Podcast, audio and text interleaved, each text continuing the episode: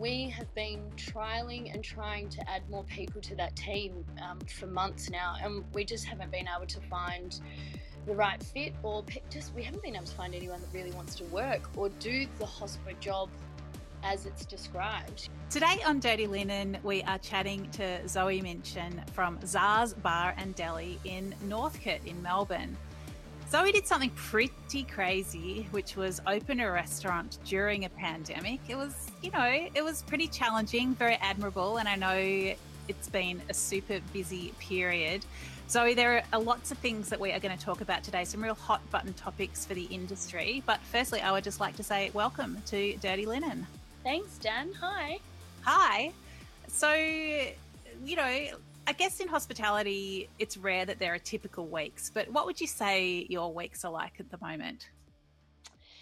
Um, I guess it's tough for me to say that I've got a um, regular week because, to be honest, Dan, we've this last fortnight is really probably the only first fortnight that we've had of regularity since we opened. It's been um, you know, obviously we are in lockdown for a while, so we just ran the deli for a good portion of time, and then, um, you know, then we were frantically trying to get bums on seats when we, you know, when we could, and when we opened the bistro, and then there was a, a bit of a tsunami really when we opened the doors. Um, and during and because that was during Christmas time, so we had crazy, crazy, crazy Christmas couple of weeks, and then we closed for a few days, opened again for New Year's Eve, closed for a few days. There's been a couple of public holidays. So I just feel like in the last couple of weeks, things have maybe the first time I've been able to A, get a really good snapshot of the business, but B, um, yeah, look, I guess a regular week for me is wake up, go to the restaurant, and do lunch, dinner, uh, you know, dinner service, and then back home, and then rinse, repeat, really. Yeah. It's interesting. I feel like the last couple of weeks for me have been the first glimpse of normality for about a year. And for me, it's more about kids being back at school, husband going to the office half the time. And yeah, just feeling like I can actually think about 2021 and try to be a little bit deliberate about it. Um, wouldn't say I've totally cracked that code at all. Uh, but yeah, I know what you mean. Just it's like we are sort of finding a bit of a rhythm. Um, so give us a little bit of a history of you, Zoe, like, and bring us up to date with what on earth possessed you to open a restaurant during a pandemic. Yeah, okay, that's a very good question. Um, I, um, my background and my history and um, you know, my upbringing, I guess, would I could say is hospitality. My parents owned um, a catering company and a restaurant in Perth when I was younger. So, um, you know, my younger years were spent in the kitchen helping mum. You know, I've got, a, um, you know, one of my earliest hospo memories was um, standing in the kitchen mixing a big bowl of um, cocktail sauce and looking out, you know, at the crowd outside. I think we're at um, Rose Hancock's and Lang Hancock's um, property at the time and looking at the crowd and mixing the sauce. I think that's my earliest hospo memories. I think I was about wow, maybe nine years old at that time. That's such a um, WA scenario. it's very WA setting for us there, yeah. Rose Hancock's house, yeah. Um, you know, and then you know, it, I remember my dad showing me how to sort of spin bitters in a glass, you know, making a lemon lime and bitters behind the bar. And I think I was illegally serving booze at like 14 years old or something. So, you know, I really feel like I've, you know, been brought up in the industry, so to speak. Yes. Um, worked in hospo for many, many years. I've worked in um, Spain and um, France and um, most of the time actually in Lanzarote in Spain. But, um, then moved to Melbourne, where um, you know cut my teeth here working with the likes of Paul Wilson at the Botanical. Um, I ran Karen Martini's restaurant, Mr. Wolf, for her for a few years. Um, worked for San, um, Salvatore, Ali, and lots of sort of um, smaller kind of um, little pop ups and restaurants and cafes and that kind of thing. And then I somehow was steered into events and started working in um, with the Atlantic Group doing catering and we were doing catering on a really big scale. So we are working at the um, at the races, the VRC and, and Grand Prix, and I was a few years into that and just thought, wow, this is really not my jam. Um, that those huge big catering gigs. Although like I, the experience was phenomenal, and I really, you know, did learn a lot from that. I just realized it wasn't really my thing. Um, and then I started working in event production. Um, started my own event production company. So I've been doing that for six years now. Um, a company called Zoe Projects and working on festivals like Dark Mofo, Laneway Festival, um, uh, you know, out in the weekend, Boogie Festival, Unify Festival, like a, a bunch of different um, cool gigs. Uh, mostly working in the food and beverage side of things, either, um, you know, wrangling food trucks or running the bars, um, you know, doing pop up style events. And to be honest, Dan, that's sort of where I was at when we went into lockdown. Uh, I think we were talking, I don't know, when was that? Was that March, April? in the blur? In the blur. So when all, when all that happened, um, I was doing some um, event and marketing work for the nurses union and i was working from home and um, i had a call from a broker and said look i think you need to come and have a look at this space because i had been looking for venues uh, for years. I, I, you know i've always popped my head into a for lease space or a for sale space. Um, you know i've always wanted to open my own venue but just never really knew when or how um, and so yeah, I went and had a look at the space, which is literally at the top of my street um, in Northcote, so not very far from home. And I thought, well, I didn't really know what the landscape of festivals and events was going to be like. You know, it, we, mm. we, still don't know what what that looks like. And so, you know, the festivals and events that I were producing were on a large scale. So um, it was a really quick decision. It was just felt right, and um, I didn't have any fear. Strangely enough, I just thought, you know, like working from home, I knew that we needed a really good deli close by, somewhere to go and buy, you know, good salads and sandwiches. But um, you know, tin of anchovies and salami. It's sort of there was nothing really like that in North Northcote. Um, so yeah, I took the keys, and it wasn't really until I was like in mid build, one of my really good mates came in, and we were um, building the site. And as he walked out the door, he turned around and he said to me, "Hey Zozo, ballsy." And I just kind of realized at that point, I'm like, oh my God, what am I doing? I didn't, I just sort of, it just sort of rolled and into it. And next thing you know, I'm there I am. I'm, you know, a couple of weeks of opening a venue in the middle of a pandemic. But, you know. Wow. Uh, it's, I mean, what an amazing story. I just, you've just been really at the epicenter of so many important Melbourne food place things and places and happenings, haven't you? If I think about when Paul Wilson was at Botanical, like that was the place to be. I mean, it really took that whole gastro pub thing in Melbourne to a to a new place. And Mr. Wolf, you know, it was such it's been such an important restaurant for Melbourne. And and those big events, even though you know they weren't really your jam, I mean, they are so much part of the Melbourne tapestry. I was at the tennis last night, um, and you know as much as that's had its uh, detractors this year simply because of you know the fact of bringing in covid riddled people from all over the world it is a great part of the melbourne landscape and you know big events uh, that draw people from all over the world it's such an important part of what's made melbourne uh, the city that it is um, but yeah, I mean, if I think about all the things that you've done, it's like no wonder you're fearless. You've kind of done it all.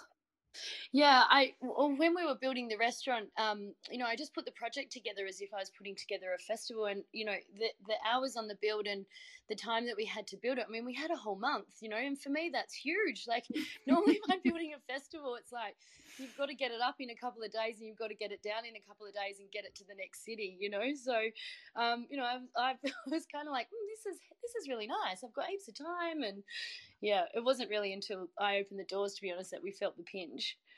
Yeah, well, one of the places that many people have felt the pinch um, over the past few months has been staffing. Like there are not enough staff around to fill all the slots in all the many venues. Tell us about that from your point of view.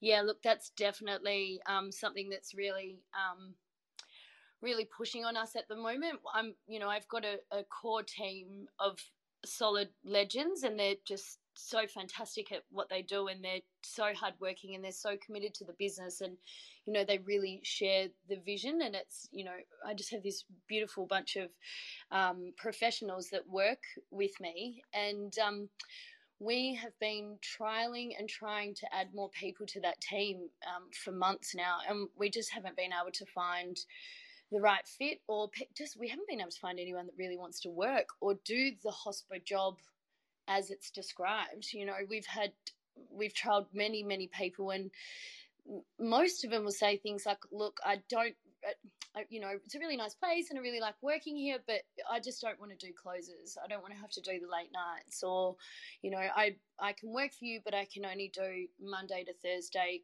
because I can't work the weekends, or you know, I don't really like you know opening because I don't like bringing the furniture in and out, and it's just like wow, that's though, you know, like. Well, you know, where, where have you worked before where you haven't had to? You know, we had a girl on trial the other night and she said she didn't really like having to polish the glasses. And it was just like, where, like, where have you worked? like, how are you?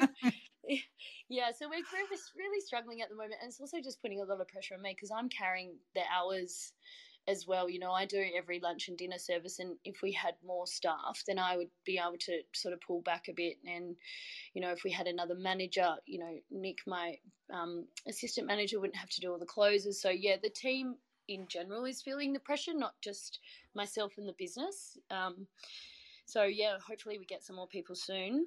That is really massive. I mean, do you think? I mean, let's just say, okay, someone doesn't want to work weekends. Do you think it is there? There are just so many jobs going at the moment that eventually they'll be able to find a job that you know suits the hours that they want to do. I mean, do you feel like employees at the moment just really feel like it's it's it's their market? Oh, totally. Yeah, hundred percent. Like we like I'm looking at people that are applying for jobs at the moment. If they don't want to do closes or they don't want to do um, weekends, and we're looking at how we can still bring them on and accommodate those rosters. You know, at least it will sort of.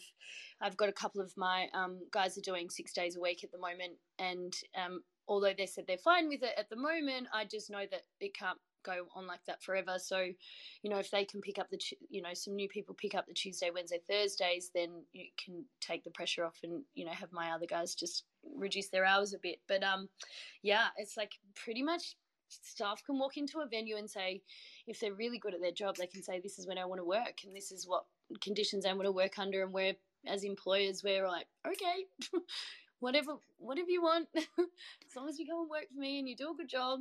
Yeah. How do you feel about that? And I mean, how did the your your core team? How are they going to feel about that if if someone's just really you know picking and choosing which parts of the job they want to do. Yeah, that's right. I mean, look, I'm pretty flexible in all the team. Like they all have, um, you know, everyone's got sort of things that they do and can and can't do. So everyone does have the flexibilities, and I listen and I hear and I, you know, understand what's happening in their personal lives, and we have accommodated that on the current team's roster. So I don't feel like um, it would be unfair to the team because they've all sort of had, you know, they've got space to do, to have that flexibility. But um, yeah, it's yeah, it's tough. It's tough to have someone come to you in the hospo world when you're running a you know a business that's you know all day six days a week and someone says i, I don't want to do weekends it's like oh mm. really that's tough okay yeah, I, I, mean it's it's interesting. I can see it from all sides. It's like I guess everyone's just got to come to the table, and hopefully you can find a, a scenario that's going to work for everybody. But yeah. yeah. it's really tricky times. It is. Um, speaking of tricky, how's it going with customers? How are you finding uh, the vibe there? Um, look, our customers um, through the lockdown period and through um, you know, Christmas time and opening up the venue were just amazing. They were just so incredible. Like the support from the community was really overwhelming. And, you know, it was just this real sense of like, we're here for you, you're here for us, we're here to, for each other. And it was really quite beautiful. And we would have people come into the restaurant and say, or when we were running the deli and just saying, thank you so much for doing something positive. Thank you so much for opening, you know, something like this and showing us that it's things aren't closing down and things aren't ending that you know there is positivity and there is hope. And you know that was really heartwarming. And there was a few little cute tears shed here and there from yeah, just people being so lovely. Um, i've found however going into this year um, there has been a slight shift although we do have a really strong um, support supportive network I'm finding that there is the odd customer that's coming in that is being quite harsh and and a little brutal. And you know, I think I sort of messaged you the other day, Dan, and said, you know, there's some Google reviews that have popped up that are just like, wow, that's just mean, you know?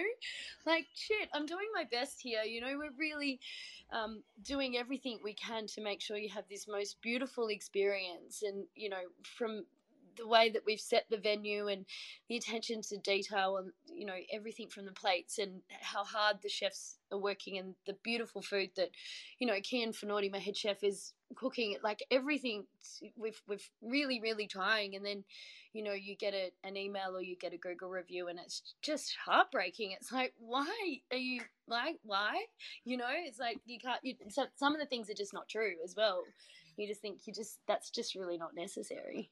Mm. Where do you think it's coming from? I mean, do you feel like customers' expectations uh, uh, there's a mismatch there, or people are just in a super bad mood, or do, or I don't know, do people feel more entitled than they did a while ago? Like, what what do you think? Where do you think it's coming from? It's interesting. One of my friends was we were having this conversation the other day, and she was saying that she feels that people's needs are higher and people have these higher expectations of what they want to get from the experience and there's almost this expectation that um, you know this is not all customers definitely not the majority of customers but there would the odd customer that will come in and be like okay i'm here and it's your job to really complete my entire experience and they sort of take the responsibility off themselves mm. and don't sort of go there and go i'm going to have a beautiful um, time with my friends or my partner and i'm going to come here and i'm just going to really enjoy myself. It's just this this high level of you have to you know roll out the red carpet and you know put everything out there for me to, for me to complete my complete dining experience. And i think you know some of the owners has to go back on to the diner sometimes and go well you need to you need to enjoy yourself as well you know or you need to enjoy your company. Like i can't do it all for you um, yeah, it's like people just sitting there like a lump of wood, expecting you to find like the fun button for them, and just yeah, like... that's right. I mean, you see a couple and you'll be like, oh, they're not having a good time, so you try to like perk them up, and you know, you you know, you want everyone to have a a nice time and a, a nice dining experience, but sometimes you can only do so much.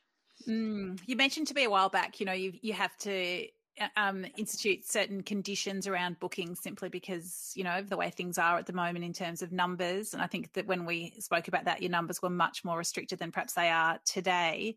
Um, and there was a guy that just really didn't want to look at it from the business's point of view. It was just he just wanted the table. He wasn't sure how many people were going to be there. Mm. wasn't quite wouldn't didn't yeah didn't quite want to land on a time. I mean it was all a bit it was all a bit it was it was all on his terms. Um, have you had some tricky situations dealing with with things like that?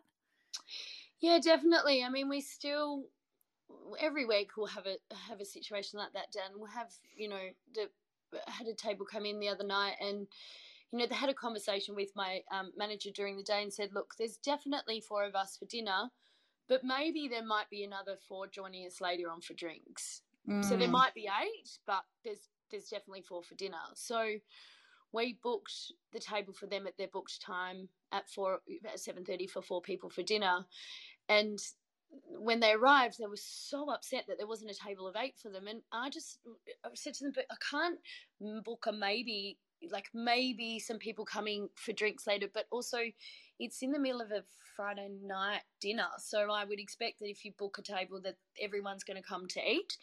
Um, but yeah, some some customers just don't have that concept of um, yeah you've you're, you're running a, venue and i don't think people really understand how hard it is to actually make profit in hospitality. It's it's really really tough.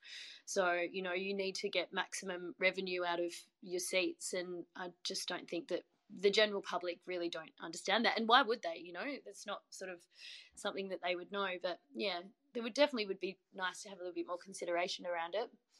It's interesting. I mean you'd, you presumably if those people were inviting someone over to their house they'd want to know if they were really going to come. True. That's true. Yeah.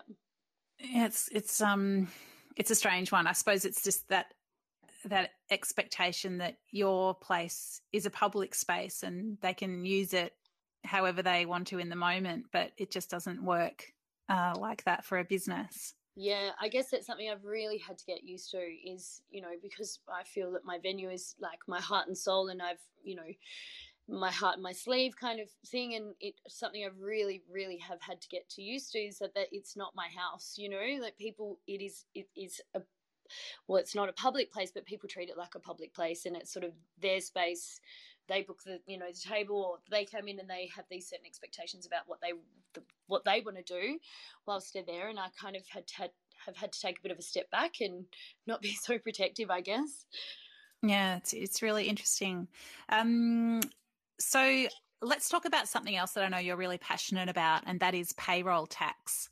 Do you want to introduce us to your concerns around that? Ouch yes payroll tax. Um, it's a concept that just completely blows my mind. Like, I can't get my head around why we would be taxed for employing people when we already pay payroll tax, company tax, GST. It's like we're being penalized for employing more people, but also we're being taxed on a cost that we have. So the higher the cost it is to us, then the more we have to pay. It's like double whammy. Yeah. And it's just it. Uh, I've I've been doing some research on it, and it's something that was invented, I think, in I don't know the year, but in war times, um, you know, and the reason why it was implemented then is not the reason why we have it now, and it's just something that's still here.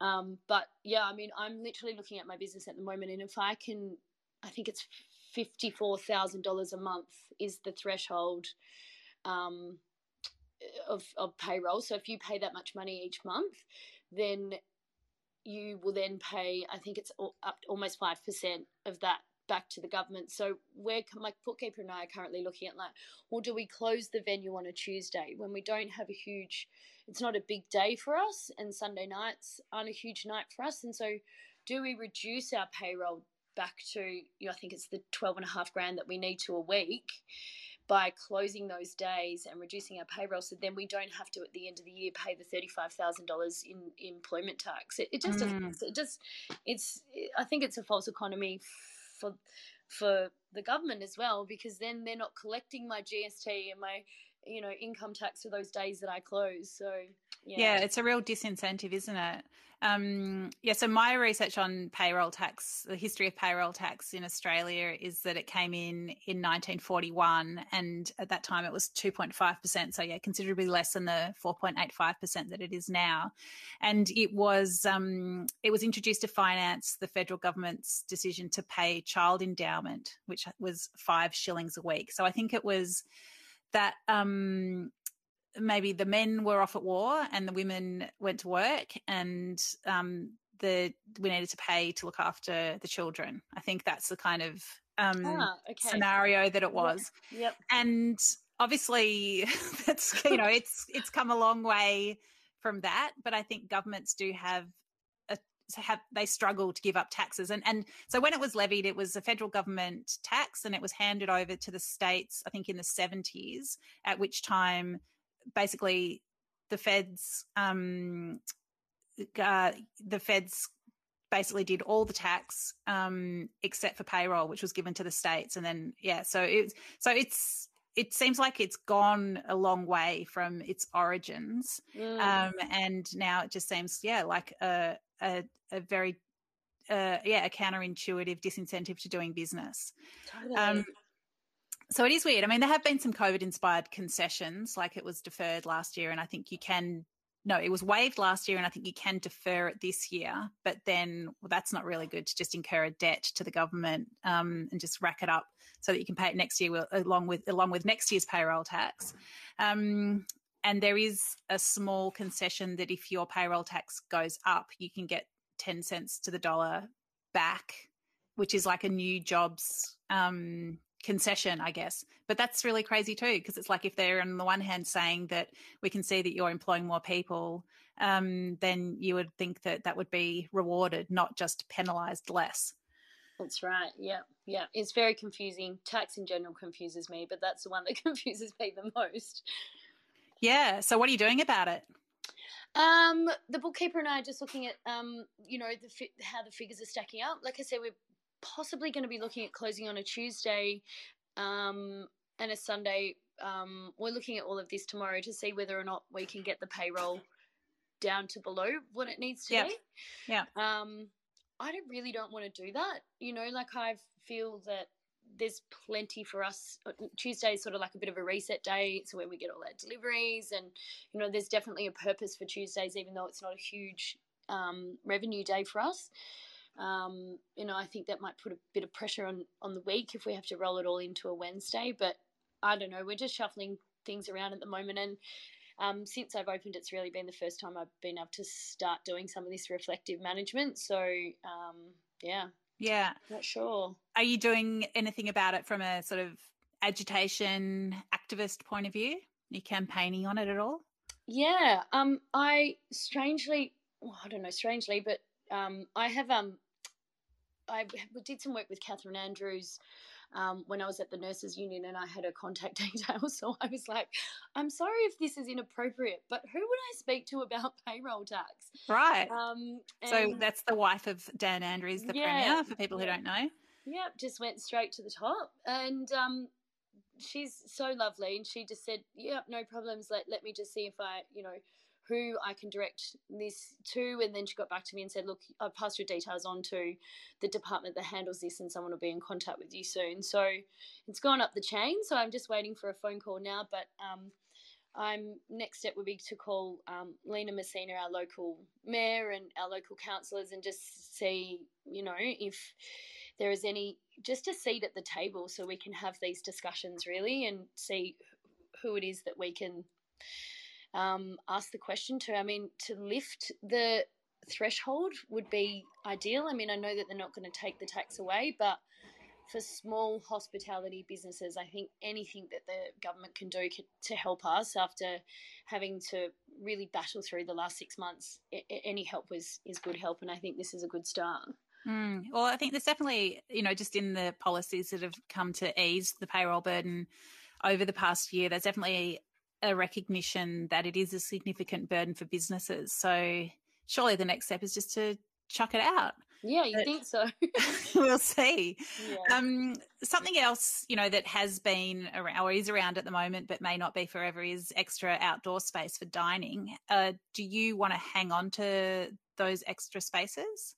Oh, totally. And so do the locals. You know, everyone, I, I would get asked at least twice a day, you know, are you going to keep it? Are you going to keep it? And I'm like, yeah, I hope so. Like, I think it's really changed the whole vibe in Northcote. I'm not just in Northcote, in all of the suburbs and especially the city. I think the outdoor dining has really changed um, the vibe on the streets at evening times. It's it's just fantastic, and I think not only being able to, you know, obviously increase your capacity, which was the original, um, ide- you know, idea behind implementing it, but it just brings a really fantastic atmos- atmosphere out into the street. And Melbourne doesn't have a lot of outdoor dining. There's not a lot of al fresco, and you know, if you go to somewhere like Perth, it's all al fresco. So it's just really nice to see that, you know, bringing the dining to the streets. I love it. Uh, yeah, but have you ever noticed the difference between the weather in Perth and Melbourne? Yeah, that's a good point. good point you raise. Yeah, I think um yeah, I'm trying to th- think about what we what we're actually going to do um when it comes when it starts raining a bit more, but you know, we would invest in cover if if you know, we had some clear indication that it was going to stay, but we'll see what happens. Maybe Yeah. we'll start a petition. I think it's the um, it's the reliability of the weather as much as it's you know the actual condition of the weather at the time. Um, I think Perth weather is much less changeable than Melbourne. But you know, having said that, I guess the fact that you can have four seasons in a day also means that you can be prepared for anything. And any Melbourne person that goes out without you know something warm in their bag, um, you know, just hasn't been living in the city long enough. So we shall see. I hope that I hope those spaces stay as well, and we can make full use of them because it just seems crazy to give up, you know, those those vibrant dining spaces just to put a car. That just seems dumb when you look when you look at it. Yeah, and I think if you speak to the majority, I think the the majority of people would be keep you know keep it. I think you know the diners as well as the businesses. Um, yeah, I really do hope there's a bit of a feedback audit on that. Um, be nice to see it stay. Well, in the city of Port Phillip, where I am, there are QR codes on some outdoor spaces at little parklets. So not the commercial ones, but City of Port Phillip's just built some random council ones that you can just sit down on. And they've got QR codes on them which link through to a feedback form where you can say how much you love it. And um, I've been madly QRing them and and saying how um, how much I love them uh, because yeah, they should they should stay. There should be more more public space and more more spaces in private for private businesses that keep the city and the suburbs vibrant. Um, Great idea. Yeah, it's really good. So, Zoe, is there anything else on your mind? Um, apart from dinner service tonight, Dan, right now, um, you know, not much. I think um, I really hope, and crossing all fingers and toes, that we just keep tracking. Melbourne keeps tracking the way that we are, and um, we don't have another full lockdown. I think that would be, I think that would be a crisis point for a lot of businesses, and I think it would be the make or break for a lot of hospo venues. So yeah, I, I'm I'm just crossing all fingers and toes that we just keep tracking the way that we're tracking. Yeah, well, I think almost it's perhaps it's it's counterintuitive to say that, but the fact that we've had some cases come out of quarantine and that we have been able to manage them with excellent contact collection and um, testing and tracing is does does inspire confidence that you know we've got the systems people are using them by leaving their contact details at venues and you know keeping up with the public health messaging getting tested if they feel unwell you know maybe maybe we've just got a bit, bit of a handle on this yeah i agree um, so when i finally come in for dinner what am i going to have oh um well, you, I think you should go the chef's degustation, and then you can try a little bit of everything. but um, our, probably one of our most popular dishes would have to be the steak frites. It's um, it's just a really bloody good steak, and who doesn't like a steak frites? It's um, the gnocchis. Well, we make our own pasta in house, so um, we're making a lot of pasta. We sell it takeaway in the um, deli, so you can come and get some gnocchi or pappardelle or whatever, and um, we have sauces to go. Um, but in the dining room, we're doing pasta nights on Wednesday nights, which are super fun. Wow. Um, yeah. Uh, we're booked out every Wednesday night. So um, give us a heads up and we'll find a place for you, Dan. But um, it yeah. all sounds good. And I reckon yeah. those people, you know, who might have four friends coming for drinks should just get all some stuff from the deli and put it in their own fridge at home yeah.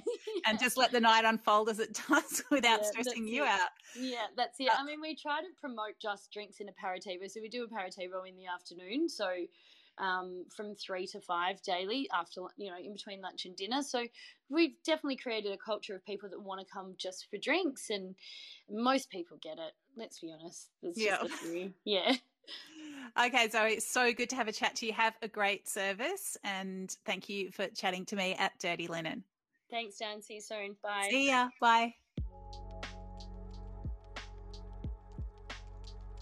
This is Dirty Linen, and I'm Danny Valent. We air the issues that the hospitality industry finds hard to talk about. We spend a week thrashing around each issue, hearing from different people with unique perspectives. We want to hear from you as well. If you have something that needs to be said about a topic, get in touch so we can include your perspective. Contact us at dirtylinen at deepintheweeds.com.au or hit us up on Insta at Dirty Linen Podcast. We can't wait to hear from you. This is a Deep in the Weeds production.